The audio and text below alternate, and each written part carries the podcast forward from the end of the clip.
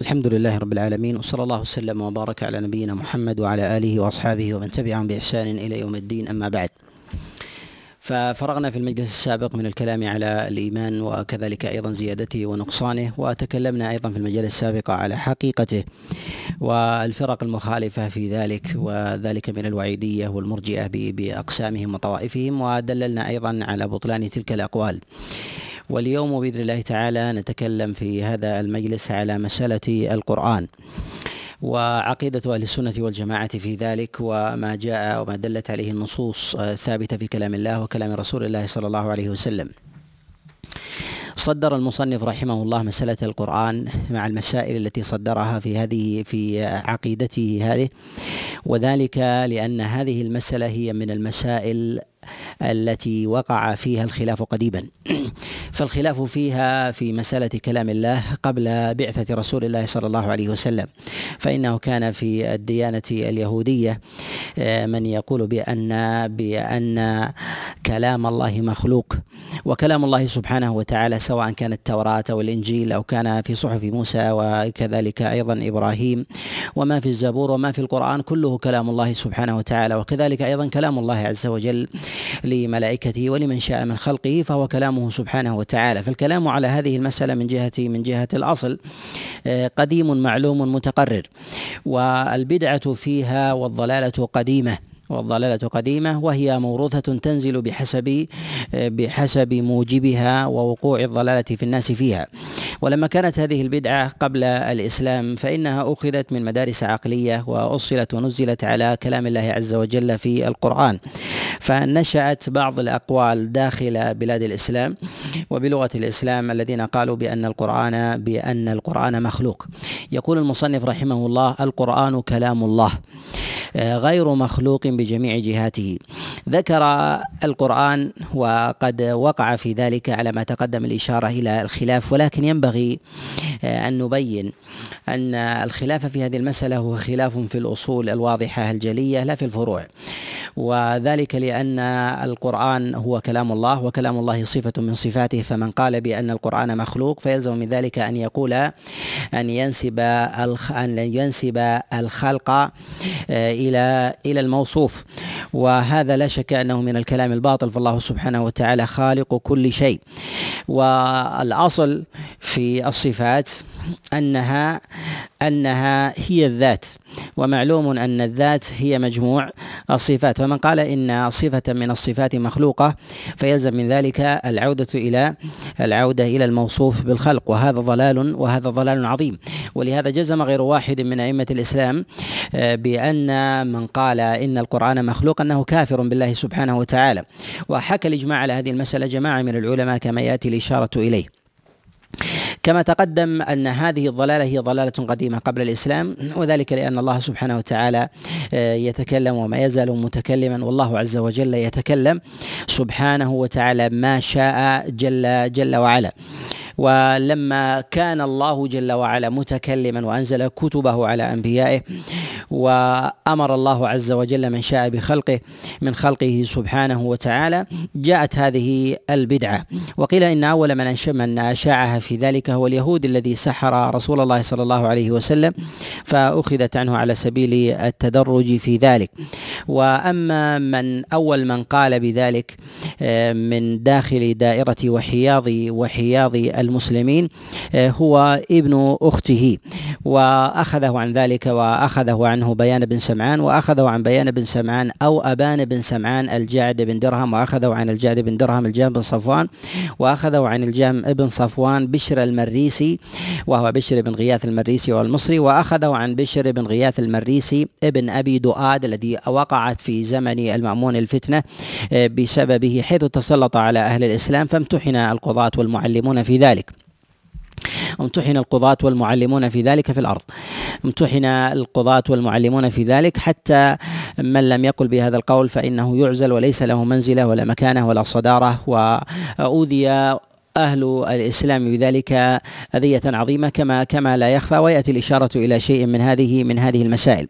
نقول إن عقيدة أهل السنة والجماعة أن كلام الله صفة من صفاته سواء كان في القرآن أو في التوراة أو في الإنجيل أو في صحف موسى وإبراهيم أو في الزبور أو في غيرها أو من كلام الله سبحانه وتعالى مما يتكلم الله عز وجل به به لملائكته أو لمن شاء من خلقه فنقول إنه كلامه سبحانه وتعالى وكلامه صفة من صفاته وصفات الله عز وجل عديدة منها رحمته وغضبه وسخطه ورضوانه وكذلك أيضا قدرته وعلمه. فهذه صفات لله عز وجل. لا يقال إن شيئا منها مخلوق. لا يقال إن شيئا منها مخلوق. فإذا قيل بخلق شيء منها فيلزم من ذلك الرجوع إلى الموصوف بالخلق. تعالى الله عز وجل عن ذلك علوا علوا كبيرا.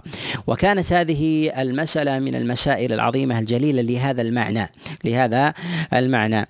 وبعض أهل الضلال يقول إن الخلاف في ذلك يجب ألا يكون ألا يكون في الأصول وألا يكون عظيما ما دام يقرون بأن القرآن هو كلام الله وما فيه من أحكام وأوامر وكذلك نواهي فإننا نأخذ به ونتدين ونتعبد ونتعبد لله عز وجل. نقول هذه هذه ضلالة هذه ضلالة وكفر بالله سبحانه وتعالى. وذلك أنه قدح في ذات الله جل وعلا أن تجعل صفة من صفاته مخلوقة أن تجعل صفة من مخلوقة والقائل في ذلك كالذي يقول أنه لا حرج علينا أن نعبد مخلوقا أن نعبد مخلوقا ما دمنا نتوجه إليه ونمتثل بأمره ونحو ذلك. والخلاف في ذلك ينبغي ألا يتسع فنقول إن من الخلاف ما يلزم منه عمل ظاهر ومنه ما يلزم منه عمل باطن. والعمل الباطن هو أعظم من العمل الظاهر كما تقدم الإشارة إليه. فاعتقاد الإنسان مجردا أن القرآن أن القرآن مخلوق أو كلام الله عز وجل مخلوق فهذا اعتقاد باطن وهو وهو أيضا من وهذا يصدر عنه جملة من الأعمال الباطنة آه، الضالة التي آه، التي آه، التي لها التي لها أثر على على إيمان الإنسان وزواله. نقول إن الله سبحانه وتعالى وصف نفسه بالكلام وكذلك أيضا القول. والقرآن كلام الله وقوله وكذلك أيضا خطابه لمن شاء لمن شاء سبحانه وتعالى. فنقول إن الله سبحانه وتعالى قد وصف نفسه بالكلام ووصف نفسه جل وعلا بالقول. وكذلك أيضا فإن الله عز وجل وصف المخلوقين أيضا بالكلام بالكلام والقول. فنقول إن هذا إنما هي صفات تختلف بحسب حال الموصوف. والخالق يختلف عن والخالق والخالق يختلف عن عن المخلوق. نقول هنا في كلام المصنف رحمه الله القرآن كلام الله. هكذا كانت تجري النصوص في كلام الله وفي كلام رسول الله صلى الله عليه وسلم. ولم يكن السلف الصالح من الصحابة وكذلك أيضا من التابعين يثيرون هذه المسألة لا من جهة لا من جهة إثبات لا من جهة نفي الخلق ولا ولا أيضا مواجهة القائلين الضالين في هذا المعنى باعتبار عدم وجودهم فلم يكن إشار لهذا القول. ولهذا لا يثبت عن النبي صلى الله عليه وسلم حديث في في قوله أن القرآن كلام الله غير مخلوق. وذلك لأن هذه البدعة لم تكن موجودة وإنما هي عقيدة وإنما العقيدة في ذلك أنه كلام الله وصفة من صفاته تجري كجريان بقية الصفات. وذلك جريان الرحمة وكذلك آه، أيضا القدرة والعلم والغضب والسخط وغير ذلك. فهذه من فهذه من صفاته سبحانه وتعالى. فتجري فيجري كلام الله سبحانه وتعالى آه، مجراها فلا فلم يرد في ذلك شيء. وأما ما جاء في بعض الأحاديث من قول النبي صلى الله عليه وسلم. القرآن كلام الله غير مخلوق. فقد جاء ذلك من حديث عمر بن الخطاب وجاء من حديث أبي الدرداء ولا يصح منها شيء عن رسول الله صلى الله عليه وسلم مرفوعا.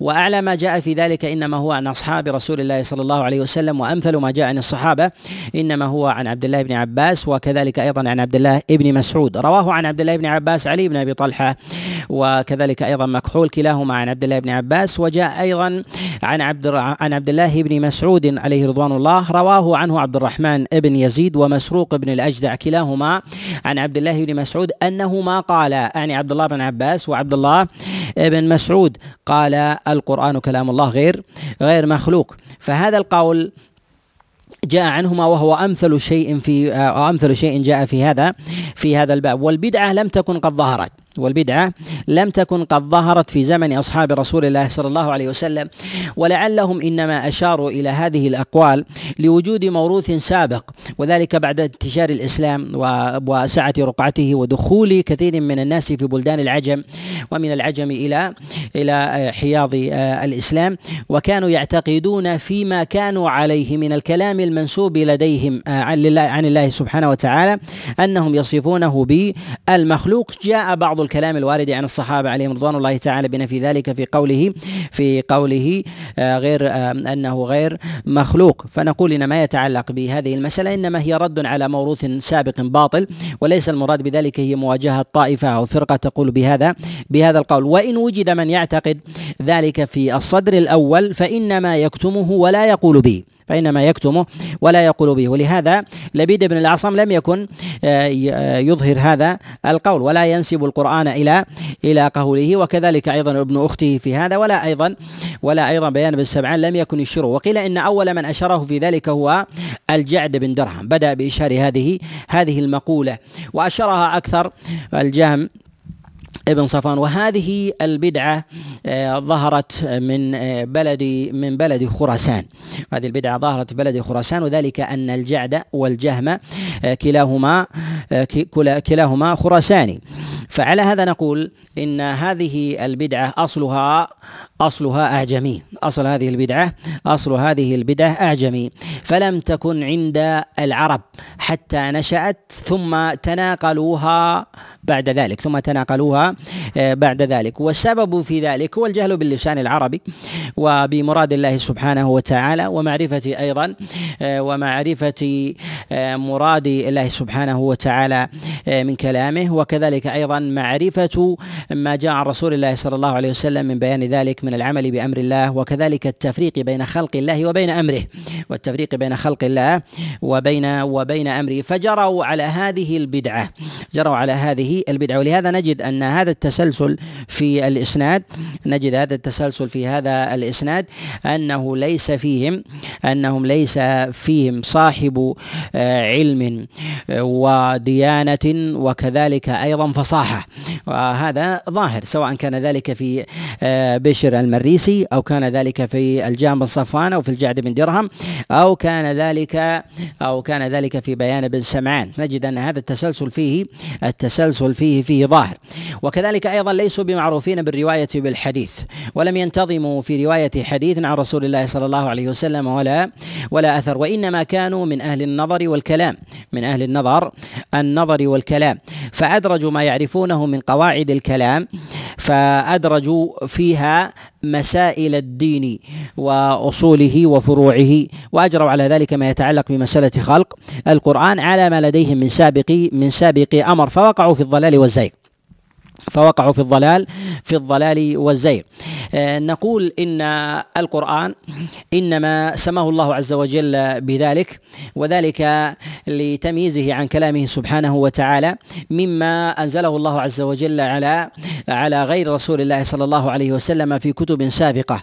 وإلا كل كلام الله عز وجل يصدق عليه أن يسمى أن يسمى قرآنا وأن يسمى أيضا تبيانا وأن يسمى كذلك شفاء وأن يسمى كذلك أيضا وأن يسمى هداية ولكن لما نسخ الله عز وجل ما كان في ما كان في الأمور السابقة من أوامر وأحكام وما جاء في كتبه وصحفه السابقه لم يكن حينئذ مناص عن اتباع محمد صلى الله عليه وسلم وعدم الخروج عن قوله عدم الخروج الخروج عن قوله. فيعظم كلام الله سبحانه وتعالى بأي بأي بأي كتاب كان وعلى أي صفة وعلى أي صفة كان سواء كان ملفوظا أو كان مكتوبا أو كان محفوظا أو كان متدبرا آه، في الأذهان والقلوب والعقول فإنه يعظم. ومن أهان شيئا من ذلك سواء كان من الكلام المختص بأمة محمد صلى الله عليه وسلم وهو القرآن أو كان من كلامه سبحانه وتعالى الصحيح آه، الثابت عنه سبحانه وتعالى في الكتب السابقة فإنه في ذلك يعد يعد كافرا بالله سبحانه وتعالى. كافرا بالله جل وعلا فنقول إن الله سبحانه وتعالى إنما نزع وجوب الاتباع وما نزع القدسية.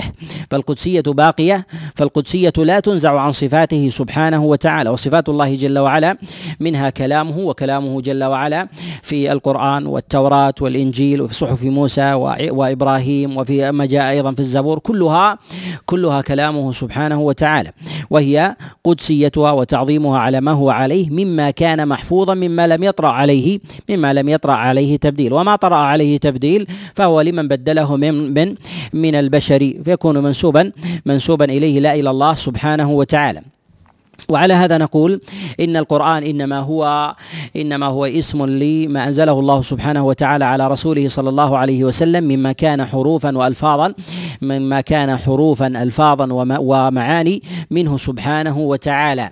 الذين تعبدنا الله عز وجل بتلاوته ويخرج من ذلك ما كان من كلام رسول الله صلى الله عليه وسلم فإنه يسمى كتابا إذا أطلق على سبيل الإجمال ويسمى كذلك وحيا. فإن الله سبحانه وتعالى سماه كتابا وسماه حكمة وسماه سنة وسماه النبي صلى الله عليه وسلم وسماه الله عز وجل وحيا وسماه النبي صلى الله عليه وسلم كذلك أيضا سنة وحكما وحكمة وسماه كتابا. وقد جاء في ذلك ما جاء في الصحيحين. من حديث أبي هريرة أيضا وحديث زيد بن خالد الجهني في قضاء رسول الله صلى الله عليه وسلم في قضية الرجل الذي زنى زنى بامرأة في بامرأة بامرأة من كان عسيفا عنده. فالنبي صلى الله عليه وسلم آه، أقسم أن يقضي بينهما بكتاب الله فقضى بشيء ليس في القرآن وإنما هو في سنة رسول الله صلى الله عليه وسلم. ولهذا يقول العلماء إن الكتاب إذا أطلق فإنه يشمل فإنه يشمل القرآن ويشمل السنة. كذلك أيضا ما كان من الوحي فإنه شامل لي لهذين جميعا كما في قول الله عز وجل وما ينطق عن الهوى إن هو إلا إلا وحي يوحى فنقول إن الكلام إنما هو على القرآن. الكلام إنما هو على على القرآن. فالقرآن قد اختلف في اشتقاقه. هل هو مشتق أم جامد؟ يعني أن الله سبحانه وتعالى سمى كتابه بهذا بهذا الاسم فلم يكن مشتقا من فلم يكن مشتقا من شيء غيره. فعلى هذا إذا قلنا بهذا المعنى فإذا قلنا بهذا بهذا المعنى فيلزم من ذلك أن نجعل القرآن هو وصف لما خص الله عز وجل به أمة الإسلام وأنزله على رسوله صلى الله عليه وسلم. وإذا قلنا إنه مشتق فيشمل فيشمل ذلك جميع ما سبق من جهة اللغة. وأما من جهة الوضع والاصطلاح فهو خاص بالكتاب الذي خص الله عز وجل به رسوله صلى الله عليه وسلم وهذه وهذه الأمة. فاختلف العلماء في هذه المسألة على قولين. والأصح والأشهر في ذلك أنه مشتق لا جامد وذلك أيضا قد اختلف في أصل اشتقاقه. فقيل إنه اشتق آه، اشتق من القرآن وهو الجمع. وقيل أن المعنى بذلك هو أن الله سبحانه وتعالى قد جمع فيه من الأحكام ما تصلح به الأمة ويدفع عنها الفساد. فجمع الله عز وجل فيها صالحها وصالحها في عاجل أمرها وآخره في أمر أفرادها وجماعتها ودفع الله عز وجل أيضا فيه أمور الفساد بتجلية أسبابه تجلية أسبابه. وقيل إن الله سبحانه وتعالى جمع فيه ما كان من أحكام عظيمة جليلة فيما سبق من شرائع الأمم فجمعها الله سبحانه وتعالى في هذا في هذا الكتاب في هذا الكتاب العظيم. ومنهم من قال إنه مشتق من القرائن يعني أن الله سبحانه وتعالى جمع جمع فيه كل القرائن. الدالة آه، الدالة على إحكام أحكامه سبحانه وتعالى وبيانها وجلائها ووضوحها. فإن الله سبحانه وتعالى جعل البراهين فيه الدالة على الدالة عليه وعلى كذلك أيضا آه، على الجلاء والوضوح الذي يلزم منه الاتباع. في هذا الكتاب أظهر أظهر من غيره أظهر من غيره. وقول المصنف رحمه الله غير مخلوق. تقدم الكلام على هذه آه، المسألة في مسألة الخلق وأنها مسألة قديمة وهي معروفة قبل الإسلام فيما سبق من كتب من كتب سماوية. وقول المصنف رحمه الله من جميع جهاته. وذلك أن هذه الجهات التي تتعلق بمسألة القرآن بمسألة القرآن هي التي نشأت بسببها البدعة نشأت بسببها البدعة. وذلك أن أن أصل الضلالة على ما تقدم الإشارة إليه في صدر هذه المجالس أن أصل الضلالة عند أهل البدع في أبواب العقائد أنه هو باب التشبيه أنه باب التشبيه. وباب التشبيه أن الإنسان إذا تسلسل آه، فيه فإنه يأخذ اللوازم ويجعلها لازمة كما تلزم في المخلوق أنها تلزم في حق الخالق سبحانه وتعالى أنها تلزم في حق الخالق سبحانه سبحانه وتعالى. ولهذا نقول من ضل في هذه المسألة من أهل البدع والضلال الذين يقولون بأن القرآن أن القرآن مخلوق ضلالهم في ذلك هو بسبب بسبب التشبيه وبسبب التشبيه وإن لم ينصوا على ذلك وإن لم ينصوا على ذلك. ودافعهم في هذا جملة آه، من من النظر العقلي من النظر آه، العقلي ونستطيع أن نجمع الأدلة والشبه التي طرأت على هذه المسألة عند المتكلمين في هذا في هذا الباب ونجملها في جملة في جملة أمور.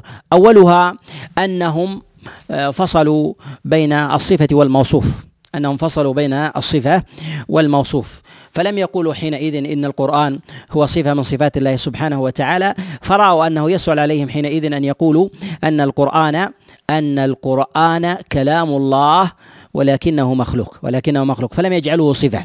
قالوا وإضافته إلى الله سبحانه وتعالى هي إضافة خلق هي إضافة خلق كما تنسب وتضاف السماء والأرض والنعمة لله سبحانه وتعالى. كذلك يضاف الكلام لله سبحانه وتعالى وكذلك أيضا الكلام. فكأنهم لما صف لما فصلوا بين الصفة والموصوف رأوا أنه يسهل عليهم أن يوصف الكلام أن يوصف الكلام ب المخلوق فوقعوا في ضلال في ضلال في هذا. ولهذا قد سأل بعضهم أبا العتاهية عن القرآن أمخلوق أو غير مخلوق؟ فقال تسألني عن الخ... تسألني آه، عن عن عن خالق أو عن مخلوق.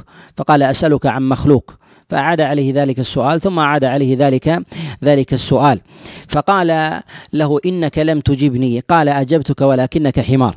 والمراد بذلك أن أن القرآن هو كلام الله سبحانه وتعالى وكلامه جل وعلا منه. كلامه جل وعلا منه. يعني أن أصل الضلالة التي ترد في ذلك هو في فصلك بين الصفة والموصوف. فلما فصلت بين الصفة والموصوف تساهلت هذا السؤال. تساءلت بهذا بهذا السؤال فوقعت في ذلك في ذلك الضلال. ومن الأمور التي أوقعتهم في ذلك أنه شق عليهم عقلا ونظرا أن كلام الله وهو صفة من صفاته آه، وهو صفة من صفاته أن يجري على ألسنة الناس وأن يكتب في الصحف وأن يحفظ في الصدور وأن تتدبره الأذهان والقلوب والعقول ويكون مع ذلك صفة لله سبحانه سبحانه وتعالى. وقالوا إنما كان من صفات الله سبحانه وتعالى فيه من القوة والإعجاز ما لا يطيقه البشر ما لا يطيقه البشر. قالوا ولا يطيق البشر إلا ما كان إلا ما كان مخلوقا. إلا ما كان مخلوقا. والجواب عن ذلك نقول إن الله سبحانه وتعالى قد بين أن القرآن هو كلامه سبحانه وتعالى وبين الله جل وعلا أن ما جعله يسيرا بين عباده إنما كان ذلك بسبب الإعجاز والرحمة. فلهذا قال الله سبحانه وتعالى في سورة القمر ولقد يسرنا القرآن للذكر فهل فهل من مدكر؟ وقد كررها الله سبحانه وتعالى في سورة القمر أربع مرات وذلك لإظهار المنة. وذلك لإظهار المنة منه سبحانه وتعالى أي أنكم لا تطيقون ذلك ولو لم ييسره ما جرت ألسنتكم بذلك الكلام ولا حفظته قلوبكم ولا وعته ولا وعته وتدبرته أذهانكم وعقولكم فكان ذلك من نعمة الله سبحانه وتعالى. وأظهر الله عز وجل أيضا المنة على رسوله صلى الله عليه وسلم كما قال الله عز وجل فإنما يسرناه بلسانك يعني بلسان رسول الله صلى الله عليه وسلم إظهارا للمنة للتيسير. ولهذا يقول بعض السلف عليهم رحمة الله كعبد الوهاب الوراق يقول إن الله سبحانه وتعالى يسره لعباده ولو لم ييسره ما استطاع أحد أن ما استطاع أحد أن يتكلم به لعظم لعظم منزلته. ولهذا نقول إن هذا أمر مدفوع ببيان أن الله عز وجل يسره. ولو كان كسائر الكلام المخلوق فإنه لا يحتاج إلى تيسير. فإنه لا يحتاج إلى إلى إلى تيسير. ولهذا نقول إن هذا القول إنما هو قول إنما هو قول بدعي. إنما هو قول قول بدعي. الأمر الثالث في ذلك في آه، مما جعلهم يقولون أو يتساهلون بأمثال هذه هذه المقولة أنهم لم يفرقوا بين آثار صفات الله وبين صفات الله. ومعلوم أن ثمة أن ثمة فرق بين الصفة وبين وبين أثرها فإن الله سبحانه وتعالى يجعل آثارا لصفة الرحمة ومن رحمته سبحانه وتعالى الغيث. ومن صفته سبحانه وتعالى الغيث. ومن آثار رحمة الله عز وجل في الغيث ما هي؟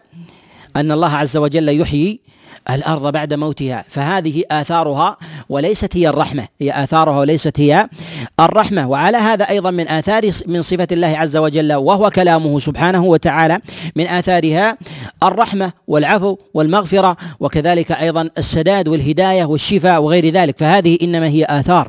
فالشفاء مخلوق والقرآن كلام الله ليس بمخلوق. وكذلك أيضا ما يجده الإنسان من سداد رأي وهداية وصفاء ذهن وبعد عن هوى والغفلة وغير ذلك فإنما هو فإنما هو مما يجعله الله سبحانه وتعالى في الإنسان ويخلقه فيه. وأما ما يتعلق آه، بكلام الله سبحانه وتعالى فهو صفة الله صفة الله جل وعلا التي لا يجوز أن يقال إنها مخلوقة وهي وآثارها في ذلك كآثار كآثار الرحمة كآثار الرحمة وآثار السخط وآثار الغضب وآثار العلم وآثار القدرة وغير ذلك من من صفات الله سبحانه وتعالى. ولهذا نقول لما جعلوا الأمر متداخلا جعلوا الأمر متداخلا بين بين الصفة وآثارها بين الصفة وآثارها جسروا على هذا القول. ولهذا لما نقل لسفيان بن عيينة ومن أئمة السلف من المكيين قول بشر المريسي بان القرآن مخلوق قال كذب عدو الله. قال الله سبحانه وتعالى ألا له الخلق والأمر. ولهذا لما علم سفيان بن عيينة أنه انطلع على بشر المريسي في هذا أنه خلط بين الأمر وبين الخلق. خلط بين الأمر وبين الخلق. يعني بين الأمر وهو الصفة وكلام الله سبحانه وتعالى وبين ما كان من خلق الله جل وعلا فإن الله سبحانه وتعالى يقول كن فيكون. فيأمر الله عز وجل كذلك عبده سواء كان في ذلك في أمر في أمر التدبير والتصريف أو كان ذلك من أمر التشريع. فإن ما يقع من أثر ذلك فإن ما يقع من أثر من أثر ذلك من خلق الله سبحانه وتعالى. فالله عز وجل خلق الخلق وما يعملون. الله خلق الله عز وجل الخلق وما يعملون. وكذلك أيضا جعل في هذه الكائنات من الأجرام الجامدة كالشمس والقمر والنجوم وكذلك الرياح والأشجار وكذلك أيضا جعل الله عز وجل في هذه الجمادات قدرة للاستجابة لأمره سبحانه وتعالى. فنقول إن الله يأمرها وما يكون من آثار استجابة لأمر الله سبحانه وتعالى فذلك مخلوق فذلك مخلوق. ولهذا نفرق بين الصفة وبين أثرها بين الصفة وبين وبين أثرها على خلاف ما جرى باعتقاد المتكلمين في هذا في هذا الباب الذين لم يفرقوا بين الصفة وأثرها فجعلوا الصفة في ذلك كالأثر فجعلوها مخلوقة فجعلوها فجعلوها مخلوقة. وكذلك أيضا والأمر الرابع في في هذا أنهم رأوا أن القرآن وكلام الله سبحانه وتعالى له جهات فليس له جهة واحدة فيكون مسموعا ويكون مقروءا ومتلوا ومتدبرا ومحفوظا في الصدور وكذلك أيضا موعيا في القلوب فهذه فهذه جهات. فهذه فهذه جهات. فلما استشكلوا تعدد هذه الجهات على صفة واحدة لله سبحانه وتعالى استشكلوا القول بعدم الخلق بعدم بعدم الخلق. فنقول هذا هو فيه شبه بالأمر الثالث على ما تقدم الإشارة إليه. فنقول نفرق بين كلام الله سبحانه وتعالى وبين وبين الأداة التي جعل الله سبحانه وتعالى فيها كلامه بين الأداة التي جعل في الله عز وجل فيها فيها كلامه. فنقول إن القرآن المقروء هو كلام الله.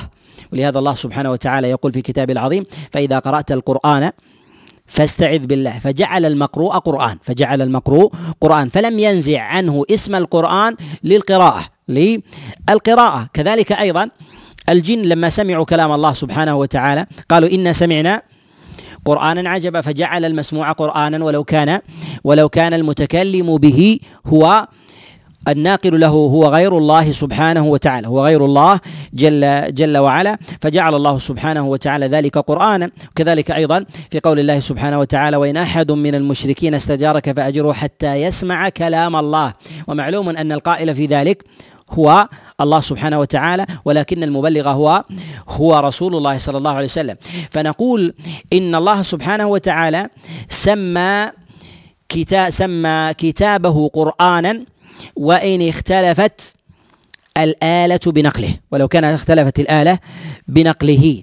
فكما نزل به جبريل على رسول الله صلى الله عليه وسلم كذلك أيضا يأتي البلاغ على اللسان إلى المسامع إلى المسامع. وجبريل مخلوق ومحمد مخلوق واللسان مخلوق والسمع مخلوق والقلب الذي يعيه الإنسان بصدره الذي يعي الإنسان به بصدره مخلوق. وكذلك القلوب والأذهان والأفكار التي يتدبر بها الإنسان مخلوقة. ولهذا يقول الله جل وعلا أفلا يتدبرون القرآن؟ فجعل القرآن الذي يتدبره الإنسان بقلبه ويعيه بذهنه وفكره. جعله قرآنا ولو ولو كان متدبرا. ولهذا نقول إن هذه الأشياء لا تحيل الصفة لا تحيل الصفة فتكون حينئذ فتكون حينئذ مخلوقة. فنقول إنها صفة لله سبحانه وتعالى لا يجوز أن توصف بأنها مخلوقة.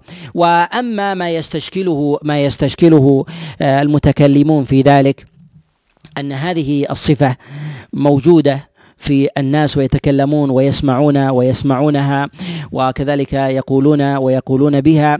فهذا جعلهم يجعلون الصفة منفكة عن الموصوف. يجعلون الصفة منفكة عن الموصوف. وهذا الأمر قد أدركه السلف عليهم رحمة الله آه، قديما.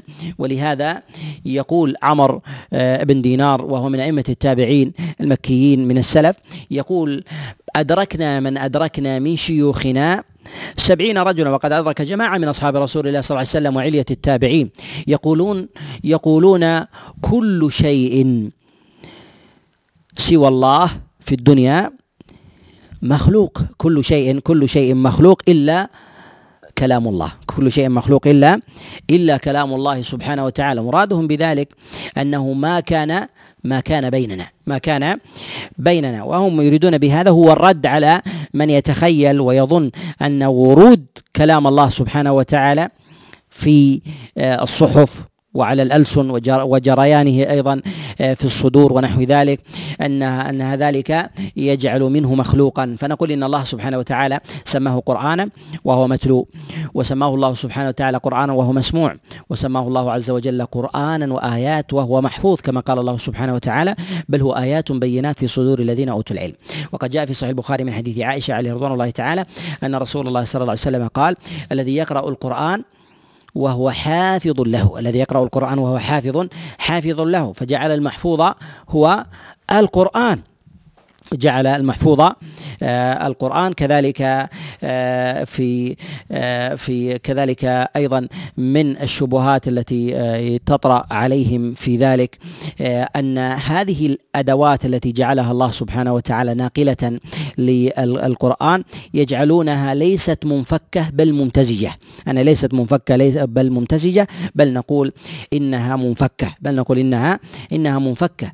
ولهذا الله سبحانه وتعالى فرق بين الأقلام وبين المداد وبين كلامه سبحانه وتعالى. ولهذا يقول الله عز وجل لو كان لو كان البحر مدادا لكلمات ربي لنفد البحر قبل أن تنفد كلمات ربي. فجعل البحر شيء وجعل الأقلام شيء وهي وهي التي تكتب بمدادها البحر وجعل كلمات الله سبحانه وتعالى شيئا شيئا آخر. فهذه مخلوقات وهذا وهذا صفة الله صفة من صفات الله سبحانه وتعالى. ولهذا نفرق بين الآلة الناقلة وبين وبين كلام الله سبحانه وبين كلام الله سبحانه وتعالى. ولهذا يقول النبي صلى الله عليه وسلم كما جاء في حديث عبد الله ابن عباس عليه رضوان الله قال رسول الله صلى الله عليه وسلم خذوا القرآن عن أبي وابن أم عبد. قال خذوا القرآن عن أبي وابن أم عبد. فسماه قرآنا ولو كان الإنسان يأخذه يأخذه ويتلقاه. كذلك المعلم حينما يلقن غيره القرآن يلقن غيره القرآن. فتلقينه في ذلك وتلقين لكلام الله. لا يحيل أن يكون أن يكون أن يكون مخلوقا.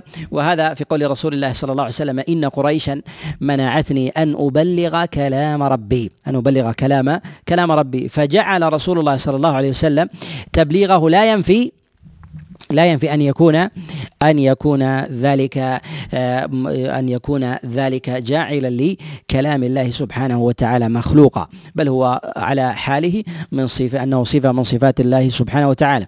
وكذلك أيضا في آه، في قوله سبحانه وتعالى إنه لقرآن كريم. إنه لقرآن آه، كريم.